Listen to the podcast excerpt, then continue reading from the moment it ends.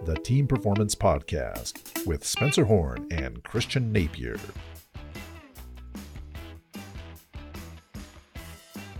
Hello, everyone, and welcome to another episode of the Team Performance Winning Ways for Uncertain Times podcast.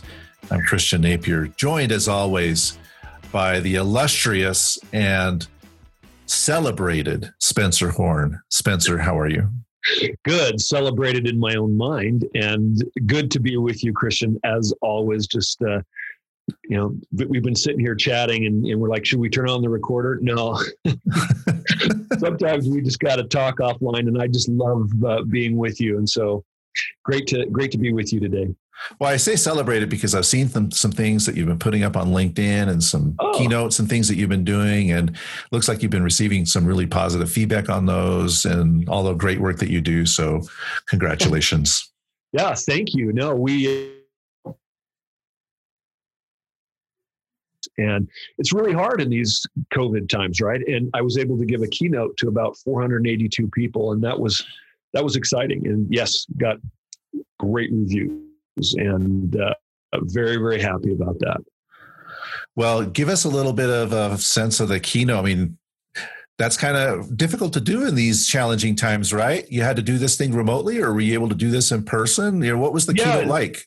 No, it was right here in in my studio, and um, so it was a it was a two day professional development, uh, you know, associations put on these professional development days. They do them on an annual basis a lot of times. And so they're happening all over the world all the time. So different associations. And I was lucky enough to be the keynote speaker and there were, you know, whole host or, or roster of speakers. And so how I did that, I had 60 minutes and my topic was staying relevant in the age of big data and AI, right? As you know, AI and and big data are taking jobs left and right. I mean, if you you know you've got Roland Garros. I don't know if you're a tennis fan, but you've got the uh, French Open on right now, and and AI is taking over for it. Now they're no longer having judges. It's all being done by you know Hawkeye and, and a artificial intelligence. Artificial intelligence is hiring. They're reviewing contracts. They they can uh, diagnose medical uh, diseases. They can create uh, legal plans, and so jobs are we're we're losing jobs to to COVID. And what I'm also finding is that CEOs that I talk to all across the country are struggling to hire people right now. If you can believe that, um, they're they're having a hard time finding people. Unemployment is 8.4 percent, which is down from the 15 percent it was here in the United States earlier in the year. And that is uh, seemingly crazy. But what's happening is, is people are collecting unemployment. They don't want to go back to work. They're scared. And so this is actually forcing companies to implement their AI strategies sooner. I, I, I don't know if you remember, I was consulting with a company last year in Ogden, Utah called, um, oh, I'm, I'm, I'm blanking. yeah, uh, um, oh my gosh, you're to have to, you have to do this out. But I was, uh, consulting with a company called AG Monitoring, and they have about 400 employees. And they will, in the next two years, as they per, uh, perfect their AI system, they'll cut their employees in half. All of that work will be done by machines. And there are experts that predict that by 2025, I mean, five years from now, we could ha- we could lose up to 50% of jobs to AI. I don't think it's going to be that high, Christian. I think it might be even, let's say it's 15%. That's you know double our unemployment rate right now. That could that could be a significant impact. But what I have found is that there are skills that no matter what machines can't replace. And so I was talking about what those skills are for you as professionals, whatever you have, if you develop these skills, that you will be employable in the future, even as machines start to take, start to take over our jobs. And one of the challenges to answer your question that I couldn't do that I normally do live is I, I like to take six volunteers from the audience, even during the keynote, and demonstrate the impact of effective communication. And I couldn't do that. So one of the things I did while I was in Texas last week visiting my daughter is I I got six volunteers and I recorded them. So I, I did that on uh, on video and then I inserted that in, in my presentation. Uh, and so that was one of the things I had to do to adapt my my keynote to to the virtual format.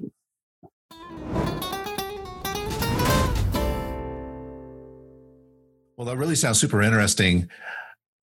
And not to go down on this path too much because I know we've got a lot to talk about on our own podcast here, but I find what you're talking about fascinating. And so I want to ask, well, I guess I want yeah. to make a comment and ask a question. So okay. the the comment is that ever since the Industrial Revolution, we've had this conversation about technology yep. replacing jobs and we seem to find other things to do you know so it yes. didn't matter um, yep. steam engines uh, or uh, you know it automated harvesting equipment yeah the you know uh, or you know, whatever it is, or computers, whatever, uh, yeah. you know, robotic manufacturing, uh, taking away manufacturing jobs.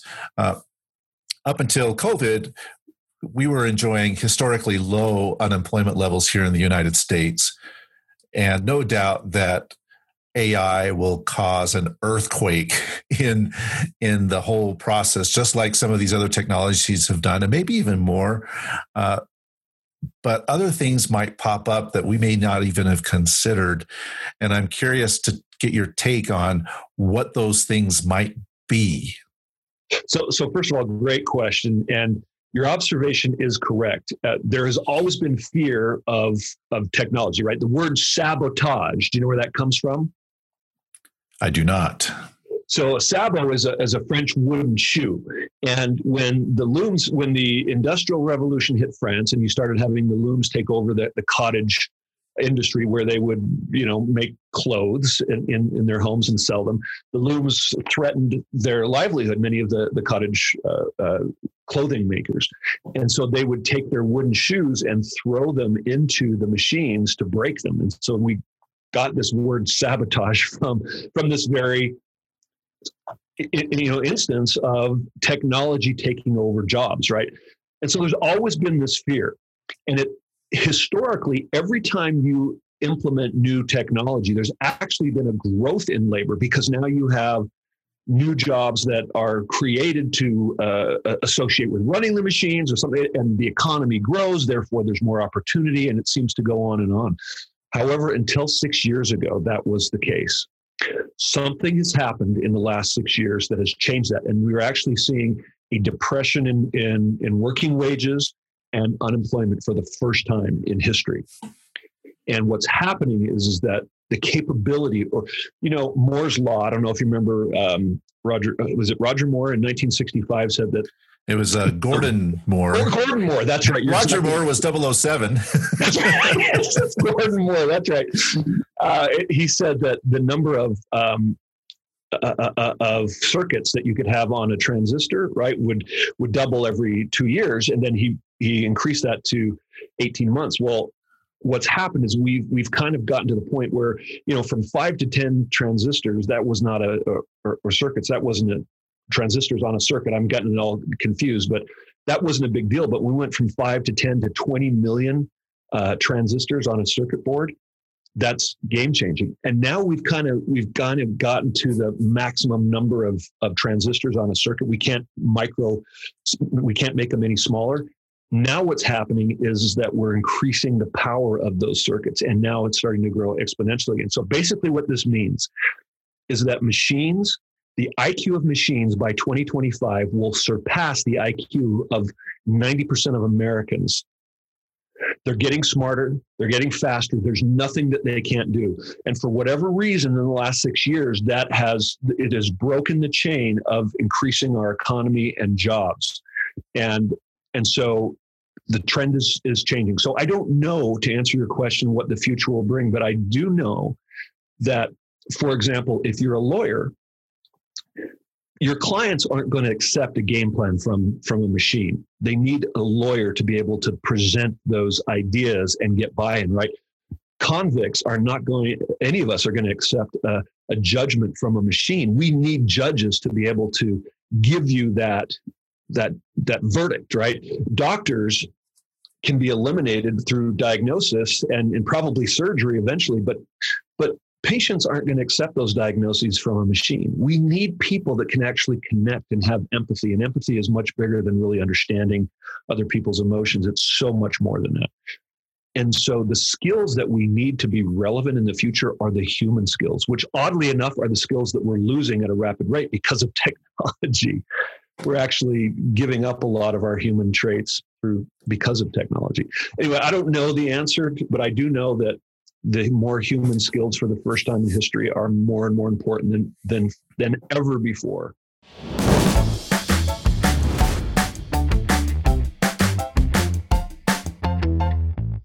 Well, allow me to give you a little bit of corroborating evidence. Okay, good. So, as you know, I work in the area of knowledge management.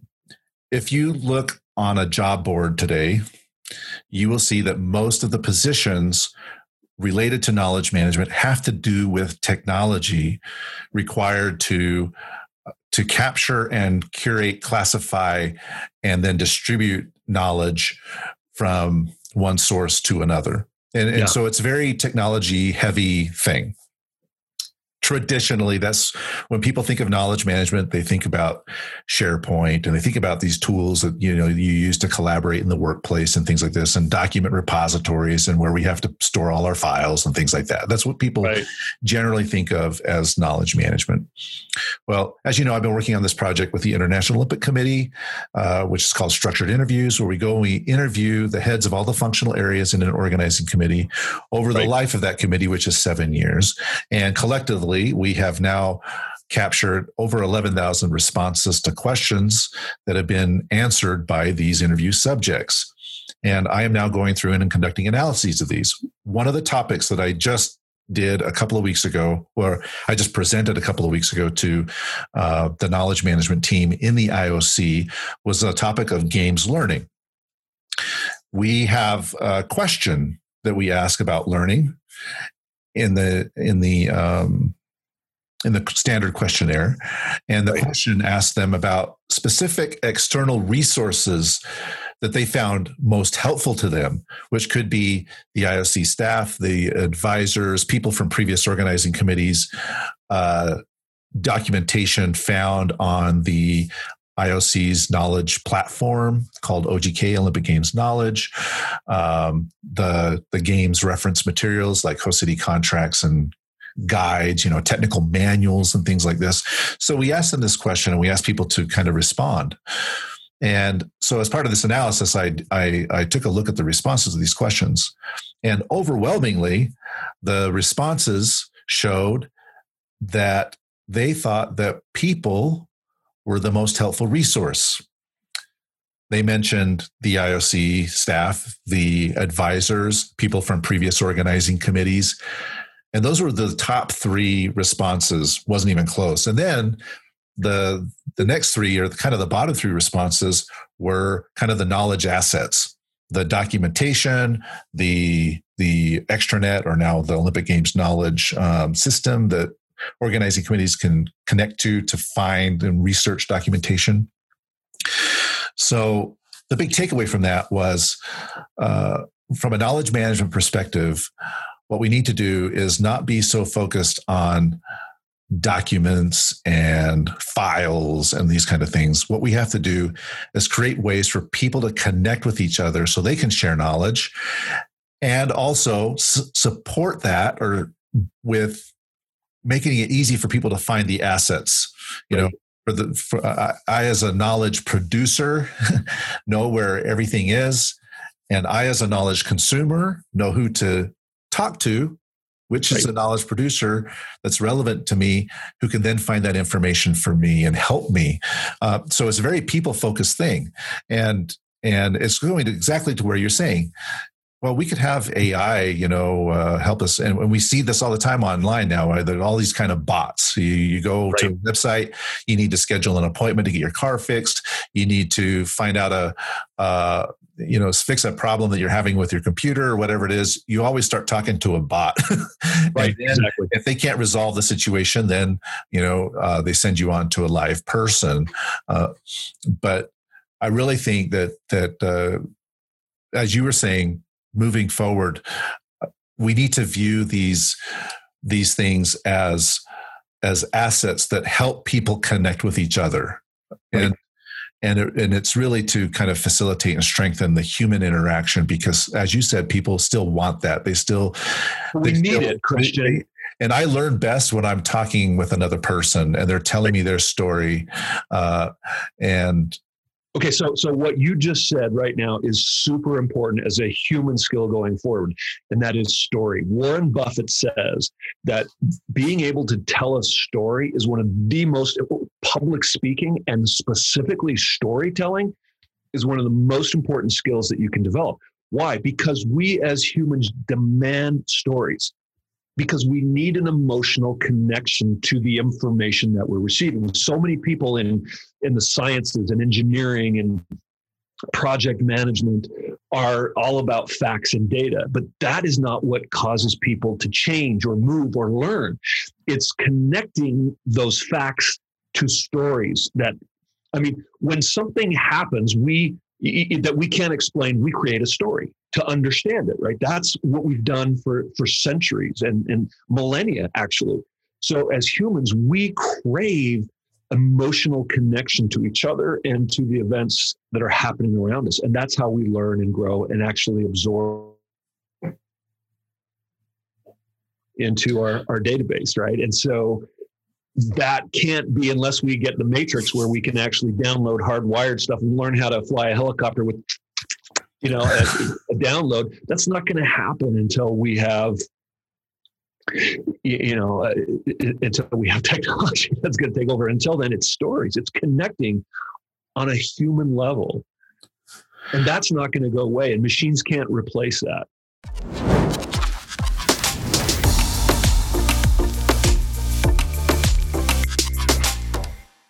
Again, another piece of evidence for for this is the increasing popularity of podcasts. Yes, because basically that's what a podcast is. It's story time. We get on here and we just start talking about our experiences and we share stories.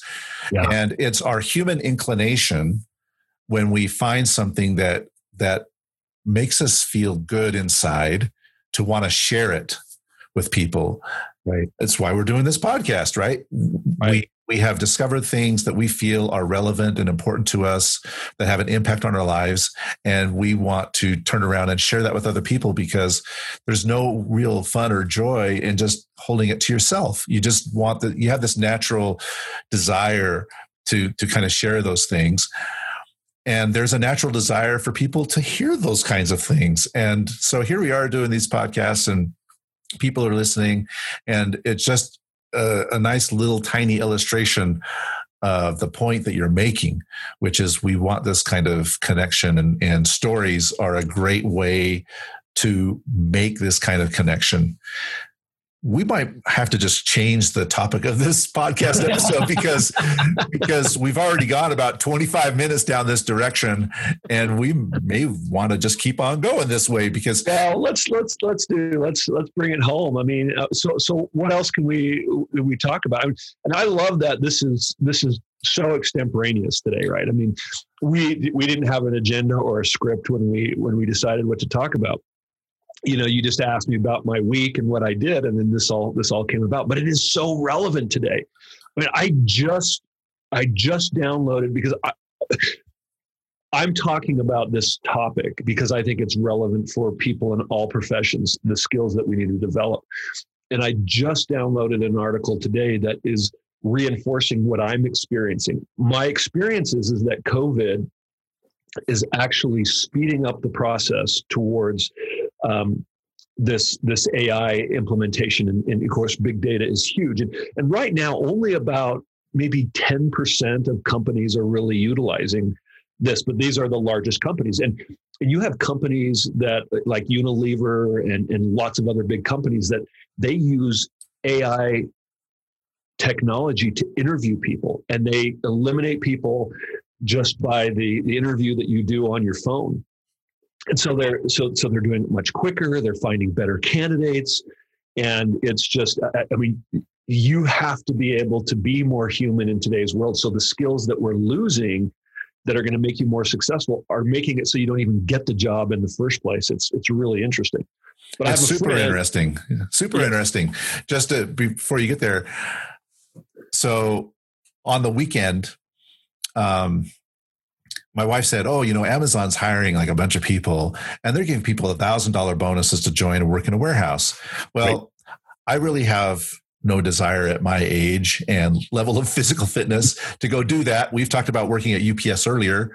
Um, UPS is also hiring people, but I was curious what the process was like um, because I thought, frankly speaking, you know, one of my kids maybe would like to do this, and I'm so I was curious to see what what the positions entailed and what they had available. And so I went online and actually went through this application process, expecting that I would just read a job description and have a place where you upload your resume or your CV, and that would be that. But no, it's like a total online assessment where they ask you a series of questions. You play a bunch of games where you're moving stuff around and sorting packages and things like this according to certain rules. And they use all of that to basically make their decision as to whether they're going to hire you or not, totally eliminating the, the human component and having the computer using its algorithms determine whether you would be a, a good candidate or not. And I stopped when it gave me shifts. Like, do you want to work Wednesday, Thursday, Friday, Saturday from this time? Like, well, actually, so, you, so you made it. I guess I made it, oh, but but, but it's just to go what you with what you're you were saying is I didn't talk to anybody. It was right. it was uh, just going well, through. A, there's a answering questions, play, watching a video, doing some online games. You know, this gamification thing. It was uh, right. it was quite different than anything that I'd expected. Well, there's a company here in Utah, and um, I can't remember the the name. I could actually play the video, and the sound would come through. We could uh, we could put it on the uh, on the on the video as well. But that's all that they do. It's called HireVue. I just remembered HireVue, V U E.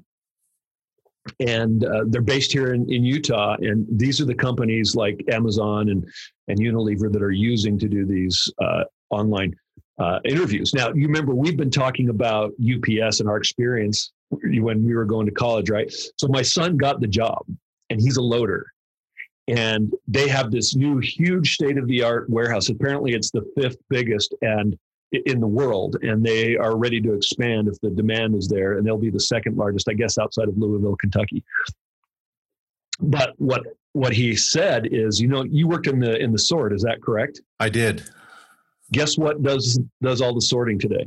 They must scan the packages and flip them to whatever everything trucks. Everything is done by scanning. So they have unloaders and loaders, and everything else is done by AI, and it's all routed by machines and, and computers. So that's eliminated how many jobs for, uh, you know, I, I remember we had like, I don't know, 50, 60 people on a shift that were sorters at least. Oh, yeah. So, yeah um, but so I, I wanted to share this audio with you. One of the things that deep learning has allowed is an Amazon Polly. You can look this up, Amazon, Amazon Polly, and you can you can uh, purchase this uh, AI voiceover or th- these robots that can uh, you, they can do all kinds of things for you. So this company AG Monitoring that I was talking about, the the the computer comes on and answers the phone and has actually been learning right? They've they've entered like 10,000 scripts and then they have been learning through responses of customers. And and so the bot begins to learn and begins to respond differently. That's why it's going to take a couple years for the machines to actually learn. So when there's an emergency they can prioritize the calls. And here's why this is important. They monitor emergency calls like fire burglar um, uh, health, right? If you know, if help I've fallen, I can't get up, or heart attacks or stuff like that. And so life threatening services. And they're supposed to answer these calls within within 10 seconds. Well, they're averaging 30 seconds with outliers at 60 seconds. Can you imagine if you're in an emergency, you're being burglared and it takes you a minute? I mean, that's like an eternity. And it's causing them to lose customers. And so with this bot, they're actually able to answer the phones automatically between one and three seconds. And now what they want to do is they want to prioritize emergencies over low priority calls. And think of the millions of dollars that just that alone can save, right?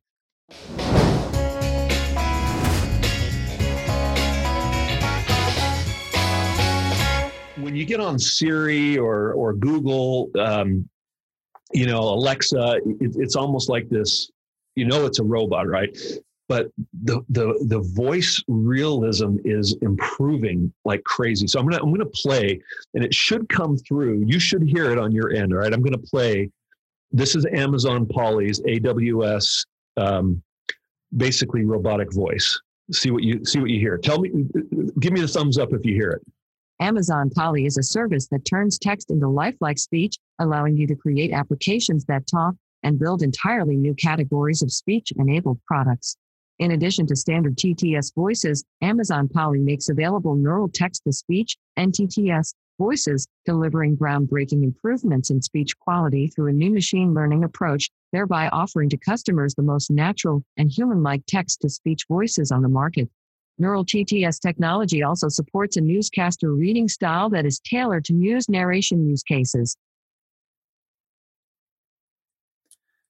Yeah, that's pretty impressive. So, I mean, what, what do you notice about that?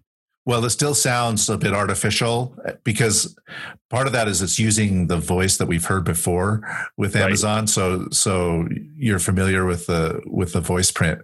I will say I've actually used these artificial voiceovers on occasion for some things that I have done right. earlier this year, and it's awesome. Like you can just put a text in online and for yeah. free you do free samples of this you can like copy and paste a text that you want read you can choose from you know 20 different male voices 20 different female voices in american english or if you want a british accent you can do that or an australian accent or whatever yeah. and and it doesn't sound totally perfect you can still kind of tell um, but it's pretty amazing what can be done. Well, think about it. I mean, you right now on our phones, if you pull up a news article and don't have time to read it when you're doing something else, you can actually have it read for you by AI. Think about vision impaired or blind people, just the benefits. And there's so many uses.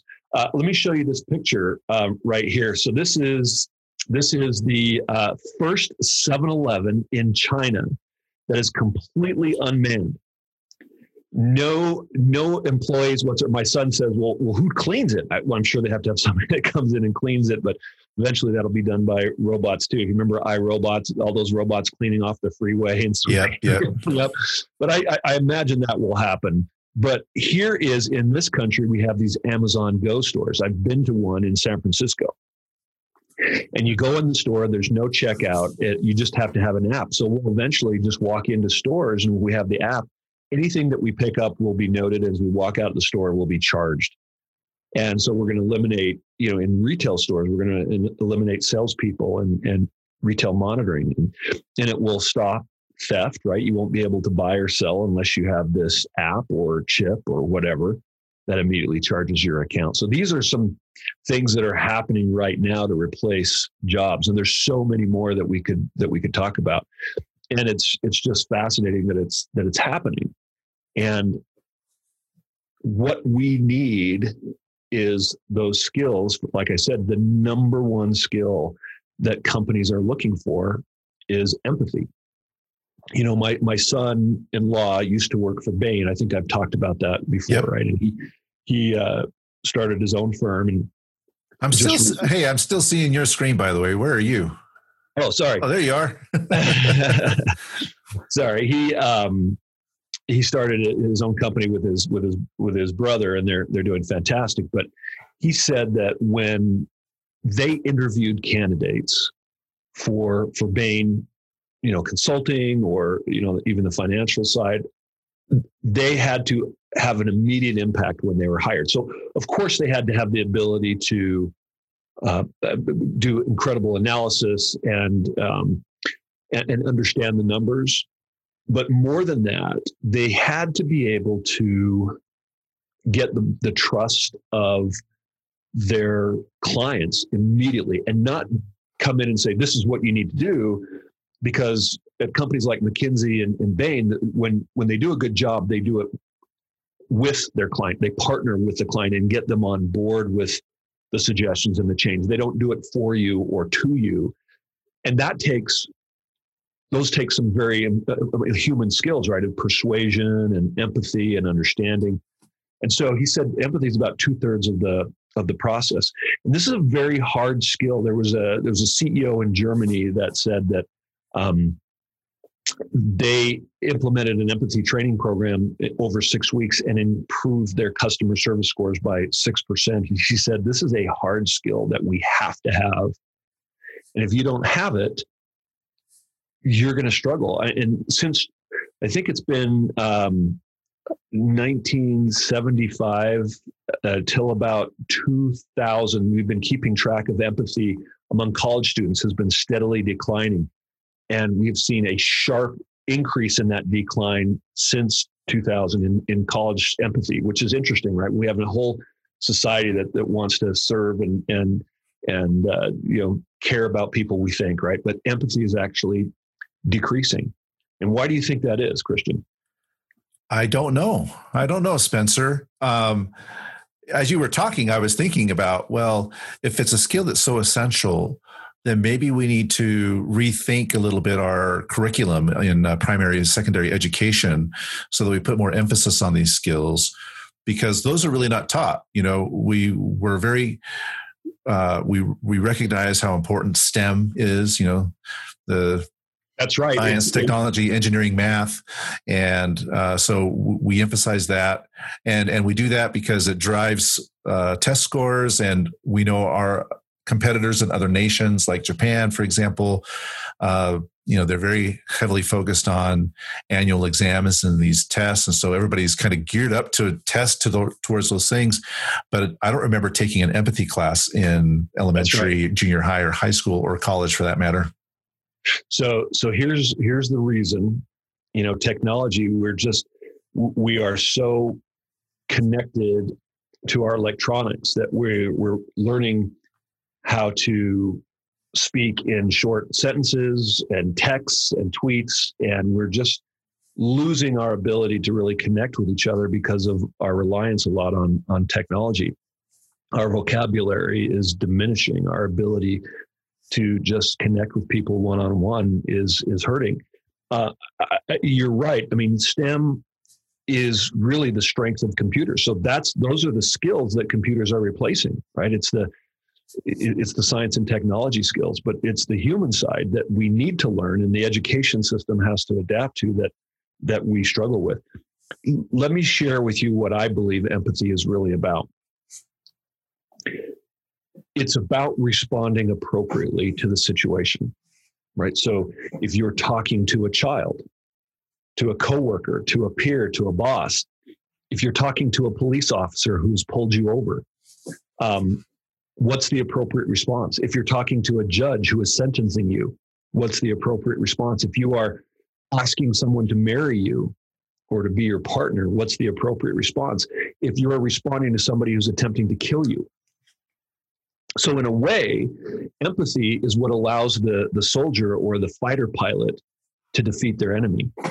Why? Because they have enough respect for the opponent opponent that they know them, that they understand them, they know their tactics, they they respect them, and so that they can defeat them. In business, it's being able to understand our competitors. I mean, I was the CEO of a company, and one of the things I was striving to change in our culture was this idea that that we had no competition, which was rubbish because anybody who didn't use us was a competitor. Because sometimes we have such hubris that we are, you know, we're, we're the best at what we do and there's nobody that does anything like we do. Well, that's not true.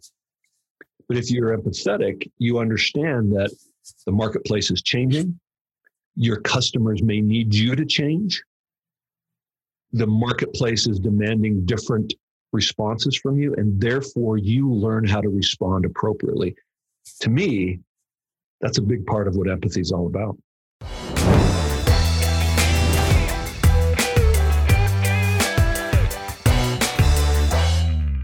That totally makes sense. As you were talking about that there, Spencer, I was reminded of the Hippocratic Oath, which starts out right first, do no harm. And and doctors they practice that in terms of their medical practice and diagnoses and you know procedures, so on and so forth. Uh, they take great pains to not do harm. Uh, but do we do that in our communication? You know, sometimes we just talk and we don't give a lot of thought as to what the repercussions of our communication might be. So I like what you said a lot, which is we have to find the appropriate response. You know, I, I, I appreciate that. And I think that's one of the things that our guests that come on the show most appreciate about you is that you always ask these very thoughtful questions, which makes it very obvious that you are actually listening. And even though you have been trained in accounting, that's your background. I think one of the things that makes you so successful with your clients and with just people in general is your ability to connect and listen and relate and, and your humility I think is something that is one of your great, great qualities that that makes you such a successful person and leader. Well, that's very kind of you to say, Spencer. I'll have to pay you after our podcast for that very kind compliment. I mean that. Uh, no, but I, I, I do appreciate that very very much. Uh, for me, it just comes more from an intellectually curious point of view. I, I'm I'm actually super interested. That, that's a great approach, but that shows you care. It's a it's a you're responding appropriately because of that curiosity. I like I feel every time we do one of these podcasts that I learn a ton of stuff from you, and so I've said it before. I just feel like I'm in a master class. You you you tell me these things, and I just sit here and I'm like, yeah, yeah, that's great, that's awesome. Yep, okay, makes sense. Uh, that's great. So, um, I appreciate you, Spencer, for uh, being very knowledgeable and studious, uh, and having enough care for your clients and your peers and your colleagues and your friends to actually do the hard work. Because i know that you you study a lot. Uh, you work a lot of hours to keep educating yourself on things. And so for me as an intellectually curious person uh, this is like a dream come true right i get to talk to somebody who who has a lot of knowledge and experience to share and can do it in a very effective way. I think that's another thing. Uh, you know, as long as we're on the mutual admiration society track here, uh, I think that's another thing that um, that you do quite well. Is we talked about storytelling a few moments ago, and you know how to tell a good story, uh, and and I think part of that comes with doing it a lot. And it, uh, it's not natural, Christian. And, and, really and part isn't. of it comes from your ability to to to construct a narrative and and which makes it compelling and you just want to keep listening you know when someone can construct a narrative effectively then that then it's really really helpful if they're very dry and boring they seem yep. uh, super disorganized they don't know what they're talking about they can't really back up any assertions with any facts then an intellectually curious person will lose interest uh, but that's not the case here so uh, thank you spencer for for doing all you're doing with all of your clients and all the experience that you're willing to share with me and and with all of our listeners Thank you. Well, let me tell you one more story as we're wrapping up. So I was just talking to a, a CEO. I think it's been two weeks now, and she was part of one of the CEO groups I was was presenting to, and I did a one-on-one session with her afterwards. And she told me that she's part of the Stanford uh, Executive Program, and one of the skills that she was learning that was hardest for her was storytelling. So at the Stanford Executive uh, education program, they are teaching CEOs how to tell stories because this is a skill that is critical for a leader to have to be able to get people to buy in to their vision, to their strategies, to their ideas, the, the clients, the, the employees, everything. And so many CEOs struggle with this. And so learning these things, empathy, storytelling, communication, as you talk about, which we, we didn't really discuss today, and, and several other these human skills will help you to be more effective as a leader and actually give you a competitive advantage in the job market and your ability to succeed as you grow through your career. It's so interesting to hear that you've got executives that are struggling with these what you would think would be basic skills, right? But we do we don't learn these things in school and right. and so we have to learn them out here in the workforce and you are in prime position to help people learn these skills, Spencer. So as we wrap up our podcast for this episode, if people want to talk to you. They want to learn more about how you can help them build empathy within themselves or in their organizations, develop communication and storytelling skills. What's the best way for them to reach out and contact you? Thank you, Christian. They can uh, you can email me at Spencer at altiumleadership.com. That's A L T I U M leadership.com. Visit our website at altiumleadership.com. Fantastic, Spencer. You, Christian? Oh, people, you?